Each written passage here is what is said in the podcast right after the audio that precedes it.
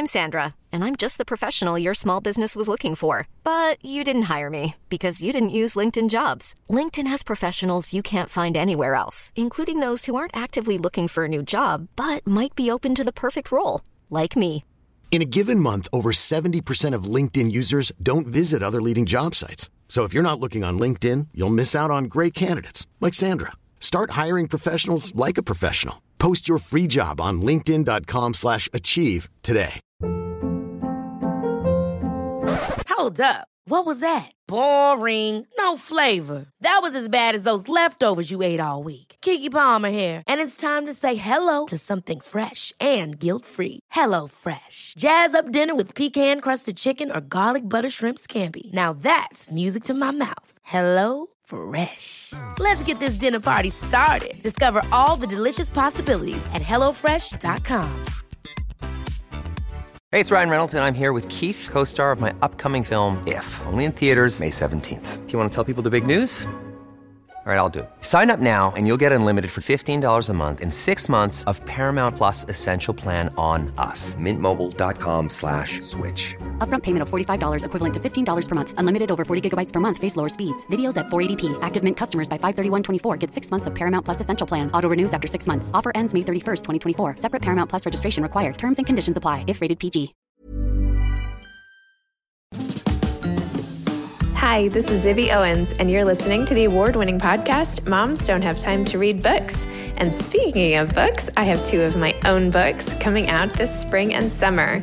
Princess Charming is a picture book, which debuts on April 19th, and Bookends, a memoir of love, loss, and literature comes out on July 1st, and it is truly a labor of love. I hope you'll pre order, order, and join me on tour as I go across the country. You can find out more at zibbyowens.com or bookendsmemoir.com. And you can follow me on Instagram at zibbyowens because I always post about everything. Enjoy the show. Hampton Sides is the author of In the Kingdom of Ice, the grand and terrible polar voyage of the USS Jeannette. Hampton is the author of the best selling narrative histories Ghost Soldiers, Blood and Thunder, Hellhound on His Trail, and again in the Kingdom of Ice. His most recent book, On Desperate Ground, was named a Best Book of the Year by the Washington Post and is under development for the screen. Hellhound on His Trail, about the murder of Martin Luther King Jr. and the hunt for his killer, was the basis of the acclaimed PBS documentary Roads to Memphis. His journalistic works have been frequently anthologized, and he is a two time National Magazine Award finalist. He's now at work on a book about the fateful last voyage of Captain James Cook, which we discuss. Also, starting May 20th, 2022, is the inaugural Santa Fe Literary Festival, which anyone who is near Santa Fe should definitely check out. We discuss it on this podcast. There will be many other people.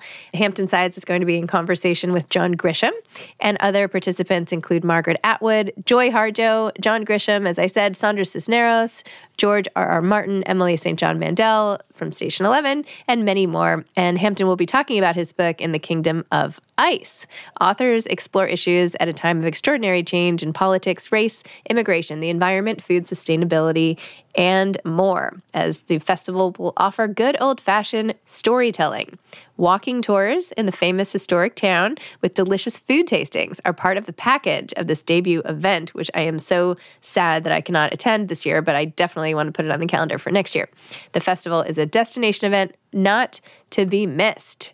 The fiscal sponsor is the 501c3 Fractured Atlas, and their founding partners include the City of Santa Fe, the Independent, and the Independent Espanol. Collected Works Bookstore, the Santa Fe Public Library, the Witter Bynner Foundation for Poetry, Table Magazine, the New Mexican, and the Authors Guild. By the way, they are also giving away two tickets for seven stage events. To see more about the festival, have a look at all of the amazing events at sfliteraryfestival.org. Again, that's sfliteraryfestival.org. And listeners to this podcast, if you want to enter the giveaway for two tickets to this event starting May 20th, 2022 in Santa Fe, uh, email info at zibbyowens.com and just write giveaway or Santa Fe, and we will randomly select two people. Thanks for listening. Welcome, Hampton. Thank you so much for coming on Moms Don't Have Time to Read Books to discuss In the Kingdom of Ice and also your career and also the liter- the Santa Fe Literary Festival. So, welcome. Oh, thank you. Great to be with you. That was a mouthful. so we we originally were connected through the festival. So tell me more about it. I know it's the inaugural year. There's a whole slate of amazing guests coming.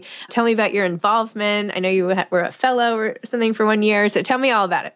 Well, uh, Santa Fe, you know, is a little hick town here in the uh, desert Southwest, and uh, and yet we've always prided ourselves on being a place that artists and bohemian folks and musicians and especially writers come to to uh, maybe to get away from the rest of the world and to dream up all kinds of great novels and poems and screenplays and novels and so forth. So it seemed like a no-brainer when it when the idea came to the fore a couple of years ago to create finally a Santa Fe Literary Festival that would really bring together some of the greatest writers in the in the country, if not the world, to celebrate this peculiar spot here, uh, the, the in the in the at the foot of the Rocky Mountains that um, has this long history of, of letters. But then COVID in, interrupted the plans uh, for two straight years. Uh, maybe it was even three years, and so finally it's coming together. And this year we're, we're going to have. Uh, let's see, we have John Grisham coming, we have Margaret Atwood coming. We have Colson Whitehead coming.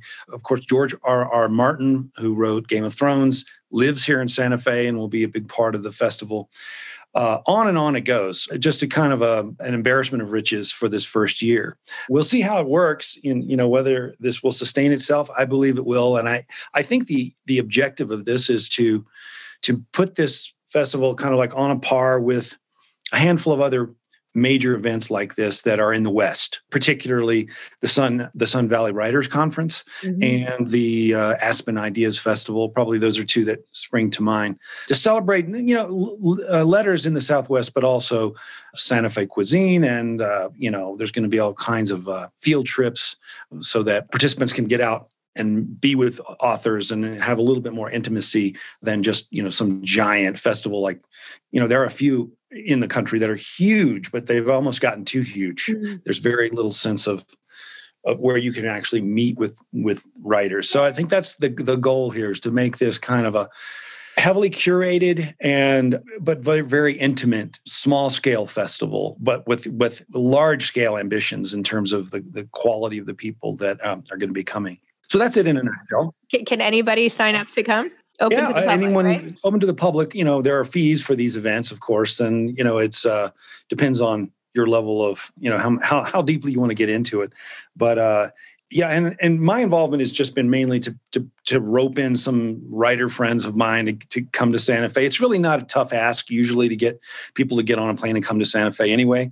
And John Grisham's a friend of mine, and uh, so I'm going to be interrogating him on stage about his career and uh, his most recent book. So it's going to be it's going to be a great it's going to be a great event on so many levels.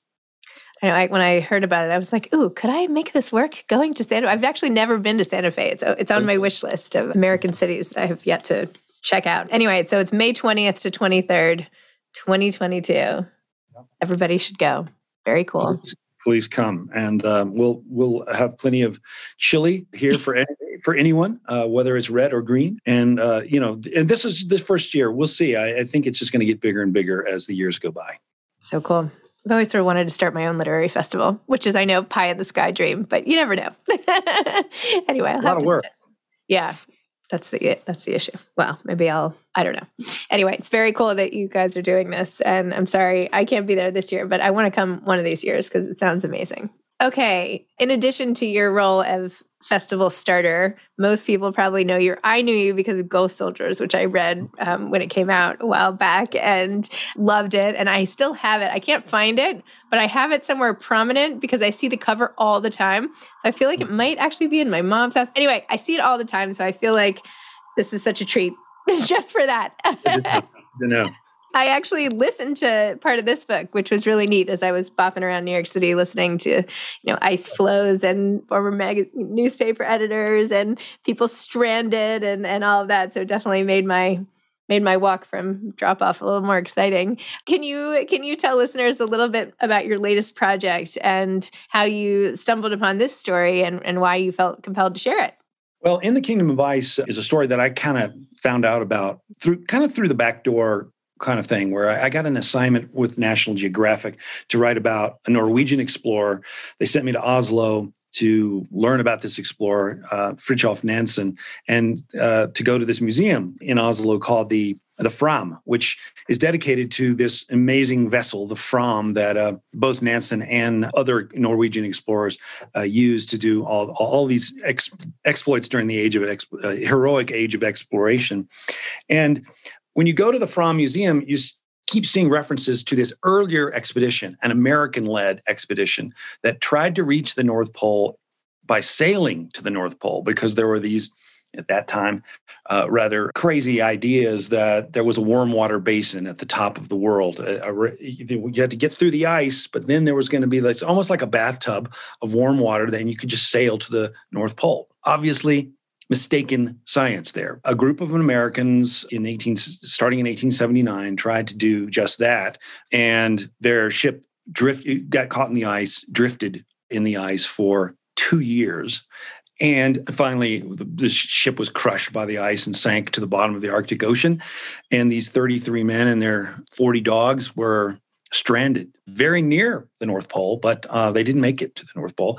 Uh, now it was just a question of their own survival. How are they going to make it home? And and that so so I kept seeing references to this Jeannette expedition, this American-led expedition in in Oslo, and uh, because this uh, Norwegian explorer Fridtjof Nansen basically tried to duplicate the American expedition, but to, to do it in a di- differently designed vessel, a vessel that he thought could withstand the pressure of the ice because uh, it was clear they were drifting in the right direction. Generally speaking, the prevailing currents and the prevailing flow of the ice pack was was bringing them to the North Pole.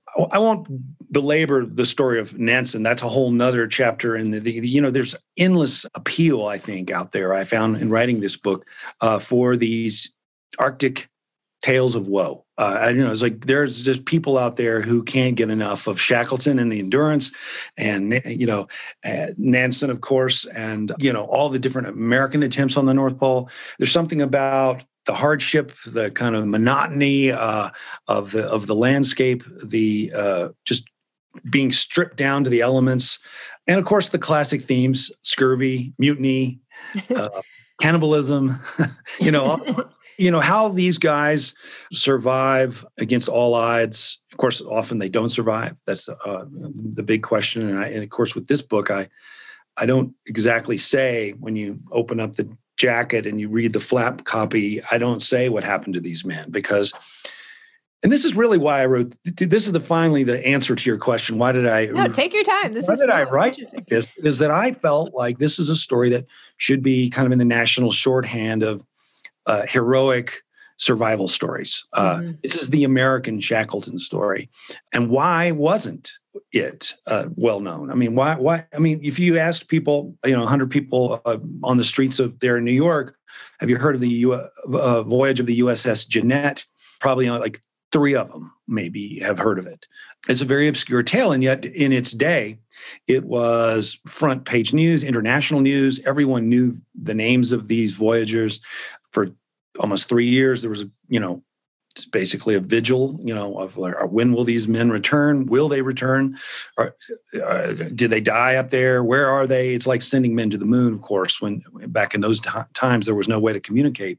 So for all those reasons, I thought it was just a great classic you know gilded age uh, story of of of survival essentially. And you know this was a time when america was beginning to finally emerge from the devastation of the civil war and begin to kind of flex its muscles on the world stage and compete with the european powers uh, in various ways. And, and and you know this was partly a scientific expedition. It wasn't uh, just an adventure. Uh, they were trying to prove all kinds of scientific and pseudo scientific theories. And so it was just kind of an interesting time where you begin to see a glimpse of modern America. And all of this uh, is, is, happening at the same time. A newspaper publisher, who you alluded to earlier, James Gordon Bennett, who was uh, the publisher of the largest newspaper in the world at that time, uh, the New York Herald, he personally bankrolled this expedition. Um, even though it was run by the U.S. Navy, it was paid for by this eccentric dude uh, from New York who um, nearly stole the show. I, for me, when I was writing this book, I I became so infatuated with this eccentric playboy you know, multimillionaire guy uh, who, um, you know, he had sent Stanley to find Livingstone in Africa and had had this huge blockbuster newspaper hit with with that series of stories, and he was looking for another adventure to bankroll to really just to create great copy for his newspaper and uh, it's, as, it's as opposed to uh, the animals escaping the zoos and all of that yeah. yeah. yeah yeah he he uh, he was into um, he was not above creating um, drama. You know, yeah, dramas on the page that were not exactly true, just to prove some kind of weird point or eccentric idea that he had. But anyway, the, for all these reasons, I just I just thought it was just fascinating story that I thought everyone should know about in this country. And and of course, they you know, I, I think also there is this thing that a lot of historians yearn for or fantasize about, and that is you know finding an obscure story that was important and consequential in its day mm-hmm. and resuscitating that story and hopefully bringing it back to the level uh, where you think it ought to ought to be you know sort of in the pantheon of of, of tales uh, of, of american history no you communicated that so well in the book when you were saying like this was the event of the summer like this is what everybody was doing is hanging on all of these updates, right? And it's hard to believe sometimes that the things that we all collectively find so important, right, and that grip our attention, like an election or this or that, and that in a hundred years is something nobody's even going to remember, and somebody's just going to have to dig and say, "Oh yeah, you know, this was like a really big deal at the time." yeah, it's, it's, yeah. it, it makes what we're going through now put get put into more perspective. Yeah, yeah. You know? Now, most of the story takes place in Russia, and um, you know, I think that our relationship with Russia back then was very complicated and weird, but actually friendlier on friendlier terms, much friendlier terms than, than it is now. I, I, went to Russia, I went to Siberia to research the book, uh, which was a really fascinating trip in and of itself. Because I mean, this was where they finally made landfall dragging the, these small boats across the ice pack and then finally sailing across um, the Arctic Ocean. They made landfall in this really, really remote part of uh, Yakutia, um, Siberia, which is 400 miles north of the Arctic Circle. And uh, just to get there, to, it took, you know, like a, a week of of you know planes trains and automobiles to finally get to this spot. And that was a big part of the story actually for me also was to just to physically go to these places where these men um, so i'll tell you this some some make it home. They don't all make it. I'm not going to say who makes it and who doesn't uh, uh, it is just you know you know you think well they, they finally made it to open water and they're getting into their small boats to sail across the, the, you know the, their journey is basically over now. They're uh, and then you think, okay, they're making landfall. Now their now their ordeal is over. No, no their ordeal is just beginning, and uh, winter is starting to uh, arrive, and they're starting to freeze to death, and they have to fend off you know polar bears and you know they have to hunt for their food and the, it just goes on and on and on. So uh, the, uh, you know that that's i guess another aspect of the story that really appealed to me is that you know it just has all these phases you know of of suffering. It's like suffering porn i guess. Uh, i feel like though you're drawn to this right? A lot of your stories are about getting through what seems like unbearable misery for for yeah. a human to withstand where does that come from i i, I really I really don't know. I, I don't think I personally am that sort of person. And, you know, I'm not that, I'm not some someone who likes to test uh, you know test myself physically but i you know i came before i was a historian i worked for a good number of years for a magazine called outside mm-hmm. uh, and outside when we were uh, when i was an editor there you know we were always looking for these kinds of stories um, of you know survival stories um, but also just that theme of sort of what combination of traits are people able to summon to get through an ordeal of some sort? Mm-hmm. You, know, uh, you, know, what kind of leadership qualities do they have? What kind of maybe a sense of humor to get through a situation that is obviously not funny? Or so that's a theme that keeps kept coming up there, and I, I it, it, probably sort of through osmosis I, I picked up a lot of that, and but it I mean it is a it is a kind of classic theme. It's like I, I'm always wondering how I would have gotten through an or- ordeal like this. And I think the readers are too. As they turn pages, they're thinking, how would have, you know, how would I get through that? And and what combination of attributes do I have within me? You know, sometimes to your own surprise, you don't often these guys they don't know they have this, you know. And it's what's also interesting is that almost invariably there's some some guy way down on the pecking order mm-hmm. who emerges as the real heroic person. It's not necessarily the officers. Some of my books are set in war, and uh, that's often true. Is you know the real heroes are the grunts sometimes who never knew they had it in them, and they then they find out under under pressure. Hi, I'm Daniel, founder of Pretty Litter. Did you know cats tend to hide symptoms of sickness and pain? I learned this the hard way after losing my cat Gingy. So I created Pretty Litter, a health monitoring litter that helps detect early signs of illness by changing colors, saving you money and potentially your cat's life. Pretty Litter is veterinarian developed, and it's the easiest way to keep tabs on your fur baby's health right at home. Go to prettylitter.com and use code ACAST for 20% off your first order and a free cat toy. Terms and conditions apply. See site for details. Hiring for your small business? If you're not looking for professionals on LinkedIn, you're looking in the wrong place. That's like looking for your car keys in a fish tank. LinkedIn helps you hire professionals you can't find anywhere else, even those who aren't actively searching for a new job but might be open to the perfect role. In a given month, over 70% of LinkedIn users don't even visit other leading job sites. So start looking in the right place. With LinkedIn, you can hire professionals like a professional. Post your free job on linkedin.com slash achieve today. This episode is sponsored by BetterHelp.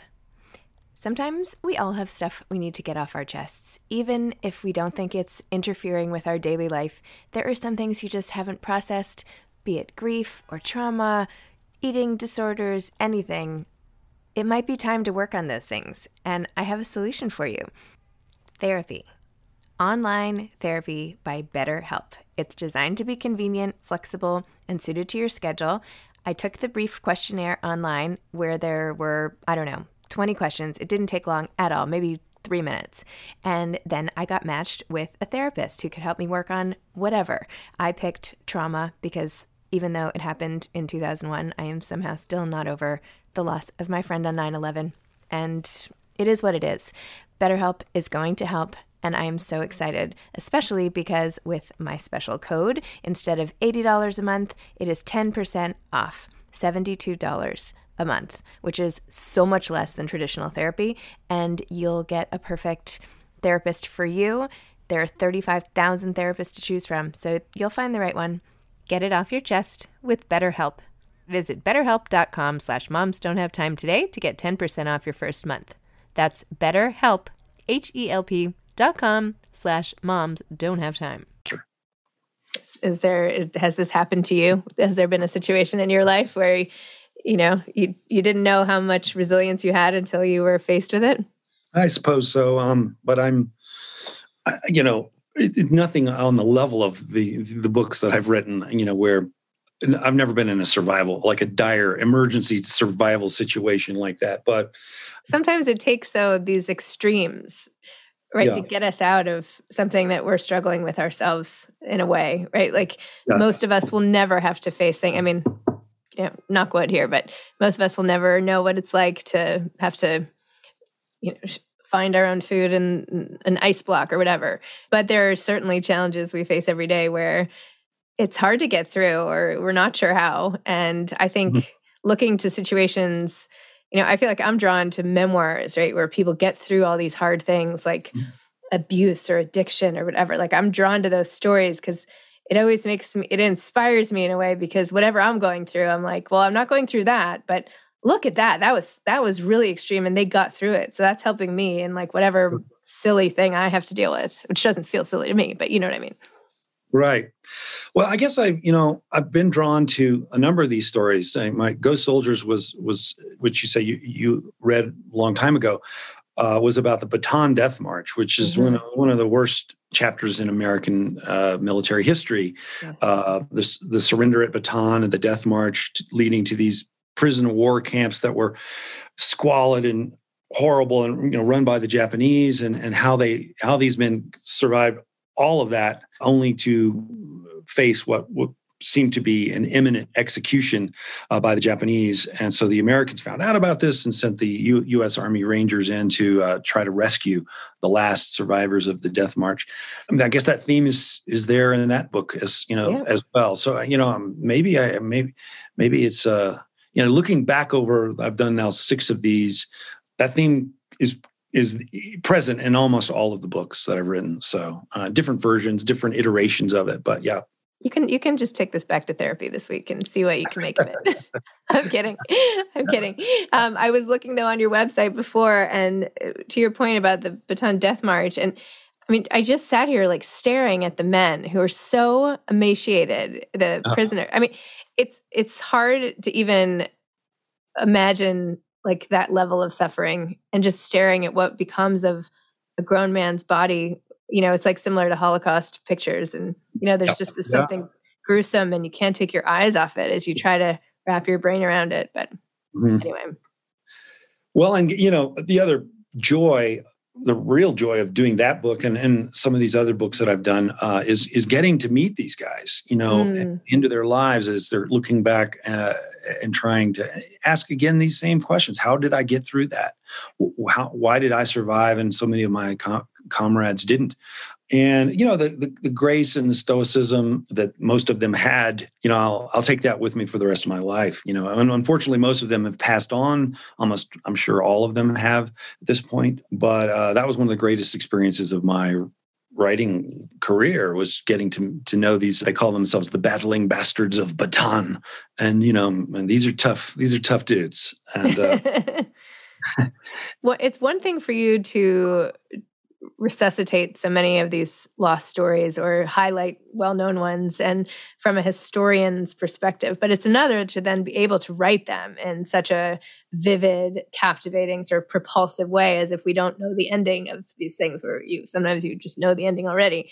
So how did you get into that part of writing? Like how did you hone that skill? Is it practice? Did you like did you know you wanted to write? Did you know more? You just wanted to tell the stories and writing came after? Like how did writing itself fit into your career trajectory and make you into this author yeah. well, um, you know, I guess academic history has uh, often quite well-deserved reputation for being deadly dull. Uh, you know, chloroform in print. You know, it'll put you to sleep real quick. Most academic history, most uh, I, so I went to Yale. Um, I went I to Yale too. And I, I was a history major, and I, I don't regret it. It was some of the some of the greatest, you know, that was one of the great history departments in the country. Uh, but I don't really remember like the word pleasure being mm. often ascribed to um, the reading of history, the writing of history, uh, the kind of history that we were taught to in our the uh, thesis papers or you know to, to write it was kind of more legalistic writing. It was like come up with an argument come up with a mm-hmm. thesis and then summon your data to uh, prove your thesis and build to, your argument towards a summation that really you know proves that your thesis was absolutely correct. And then you might even go in personally and defend your thesis and in front of your professors. And, and you know that's kind of a legalistic I mean, it's almost like law, a bunch lawyers took over the history departments of America a long time ago, forgetting that there's all these other kinds of writing, the other ways of, of telling history uh, that are should be at least equally valid. You know, narrative being the one that I seized on, I, I guess. You know, like it's history can be really interesting to read if it's if it, if if someone pays attention to the way it's written and not just the you know do you have the data? Do you have the facts? Do you have the argument? Do you have the provocative thesis? Uh, but just you know like all the qualities of that make uh, for a good novel or a good screenplay or a good piece of drama on stage you know, some of those kinds of qualities, you know, apply them to the raw stuff of history. And then you end up with you can you know you end up with a, a, beautiful narrative that reads sometimes at its best like a novel but happens to be true. And so i you know weirdly i i think that so i grew up in memphis and um, the first writer that i ever met was a narrative historian and he was one of the best. He was um, he was he, he was this um, civil war historian named shelby foote who wrote this massive trilogy of the Civil War and was the kind of the star on the Ken Burns documentary, uh, you know, on the Civil mm-hmm. War, uh, with the beard and the pipe and the amazing Delta accent. Uh, and uh, his son uh, Huggy and I were friends, and we were. Oh, I know him. You know Huggy? Yeah, I went to dinner. I know him. Um, I went to dinner um, at my friend Lea Carpenter and Elliot Ackerman's house, and he was there. Yeah, yeah. Well, we're good friends, and uh, we were in a band together. And oh my really, gosh, stop! Too funny. We were like trying to uh, do everything we could to prevent uh, his father Shelby from actually writing the trilogy of the Civil War by by cranking up the Hendrix and the Pink Floyd, you, know, or, uh, you know. But anyway, but I got to know uh, Shelby in high school, and then and then uh, after college, did a series of interviews with him, and you know, I think he was enormously inf- influential in terms of explaining what this sort of subgenre is, you know, of narrative history, where you know you don't have footnotes, mm-hmm. you don't necessarily have an argument, a, a thesis. Uh, I don't. I, I, think you'd be hard pressed to figure out what Shelby Foote's thesis was of the three, uh, three two thousand page you know trilogy other than he wanted people to turn pages he wanted people to to uh, it was interested in character primarily character development he was interested in plot. He was interested in like things like foreshadowing and you know uh, highlighting an event that happened you know in 1861 and then somehow building in, a crescendo towards things that happen at sort of say Appomat- Appomattox. And uh, so you know these are things that were uh, kind of rubbed off on me. It's like oh the, the stuff of history can be you know can be literature at least can aspire to be literature. And uh, i don't know that i'm not saying i've always succeeded at that but i've always aspired to that. And um, so i think that's where it came from. Combination of uh, yeah i mean yale was um, oh my gosh some of the greatest lecturers some of the great some of the, the greatest characters on uh, who uh, in that history department. But um, i didn't I didn't love, gosh, I hated history papers. I hated mm-hmm. that, that, argumentative style. I hated ex, expository writing. I, I, guess I was, I spent all my time in college actually working on campus newspaper, like the Yale Daily News and, and a, a magazine called the New Journal, uh, which mm-hmm. I was the mm-hmm. editor of. So I guess, I, you know, I was always straddling the fence between, am I, you know, am I a journalist or am I a historian? And I think even today, I think of myself as a journalist who writes about history as opposed to just a historian, which I know a lot of people say, you know, you can't even call yourself a historian unless you have a PhD uh, in history. I, you know, I don't buy that, but there is that school of thought. So I don't um, talk. I don't talk to those guys. and then quickly, what are you working on now? Are you on at work on another adventure? Yeah. Uh, well, my, my, my most recent book actually is um, was a book uh, about a battle in the Korean War called The Chosin Reservoir. And that came out, it actually came out two years ago, just before COVID. I timed it just right, I think. But um, now I'm working on a book about the third voyage, the final voyage of Captain Cook, James Cook.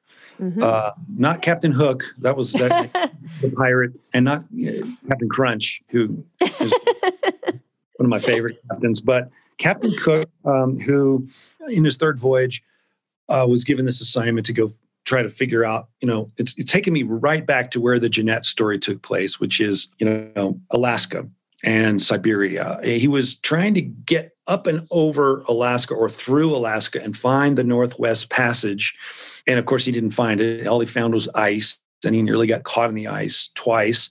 And um, but along the way, he stumbled upon this island called Hawaii eh, that was not on any maps. And so he was the first European discoverer of Hawaii. And so when the ice nearly trapped him in Alaska, he decided, I, I got to go back south and winter somewhere warm. Why don't we go back to that lovely place, Hawaii? And he did. And of course, he was murdered in Hawaii by the native Hawaiians. And uh, so it's another sprawling adventure story, I guess, uh, with a uh, pretty resounding and controversial ending. It's been weird working on this book because Ca- Captain Cook, like so many. Um, white dude explorer types from from the colonial era um, is being canceled all over the world and uh, statues are coming down or being vandalized um, you know he's kind of persona non grata in New Zealand now and Australia and all over Polynesia, of course, uh, somewhat for you know some somewhat understandable reasons. Although Captain Cook was really an explorer. He, you know, he was an explorer and a, and a you know relatively enlightened explorer and one of the greatest navigators of all time. But exploration is generally viewed uh, as the, the first wave of colonialism. You know, you got to mm-hmm. find these places first and put them on the map, which he did and, and then what came after Cook uh, is a whole nother story of, you know.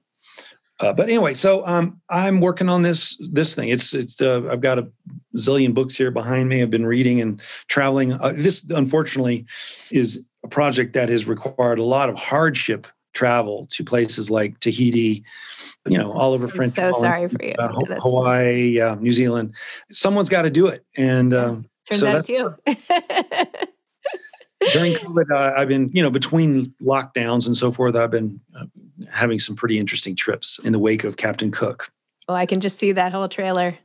Not Captain, not Captain Hook.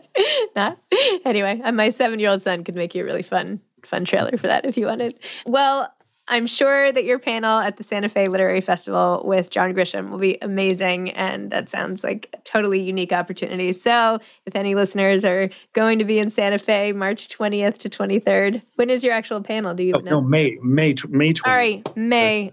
Oh my gosh. May. Yeah, I can't speak. May 20th to 23rd. Anyway, Hampton, yeah. thank you so much. This was really fun. Thanks yeah, for chatting with me. Take care. Okay. Bye-bye. Bye. Thanks. Thanks for listening to this episode of Moms Don't Have Time to Read Books. Don't forget to follow me on Instagram at Zibby Owens and at Moms Don't Have Time to Read Books. Also, sign up for my newsletter at zibbyowens.com and sign up for my virtual book club and meet lots of authors on Zoom every other week. Thanks so much to Steve and Ryan at Texture Sound for the sound editing. And thank you to Morning Moon Productions for providing this fantastic intro and outro music.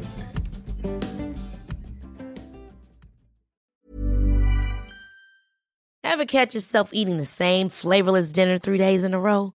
Dreaming of something better? Well, HelloFresh is your guilt free dream come true, baby. It's me, Keke Palmer. Let's wake up those taste buds with hot, juicy pecan crusted chicken or garlic butter shrimp scampi. Mm. Hello Fresh. Stop dreaming of all the delicious possibilities and dig in at HelloFresh.com. Let's get this dinner party started. Hi, I'm Daniel, founder of Pretty Litter. Cats and cat owners deserve better than any old fashioned litter. That's why I teamed up with scientists and veterinarians to create Pretty Litter. Its innovative crystal formula has superior odor control and weighs up to 80% less than clay litter. Pretty Litter even monitors health by changing colors to help detect early signs of potential illness. It's the world's smartest kitty litter. Go to prettylitter.com and use code ACAST for 20% off your first order and a free cat toy. Terms and conditions apply. See site for details. Imagine the softest sheets you've ever felt. Now imagine them getting even softer over time. That's what you'll feel with Boll and Branch's organic cotton sheets. In a recent customer survey, 96% replied that Boll and Branch sheets get softer with every wash. Start getting your best night's sleep in these sheets that get softer and softer for years to come. Try their sheets with a 30-night guarantee. Plus, get 15% off your first order at bollandbranch.com. Code BUTTERY. Exclusions apply. See site for details.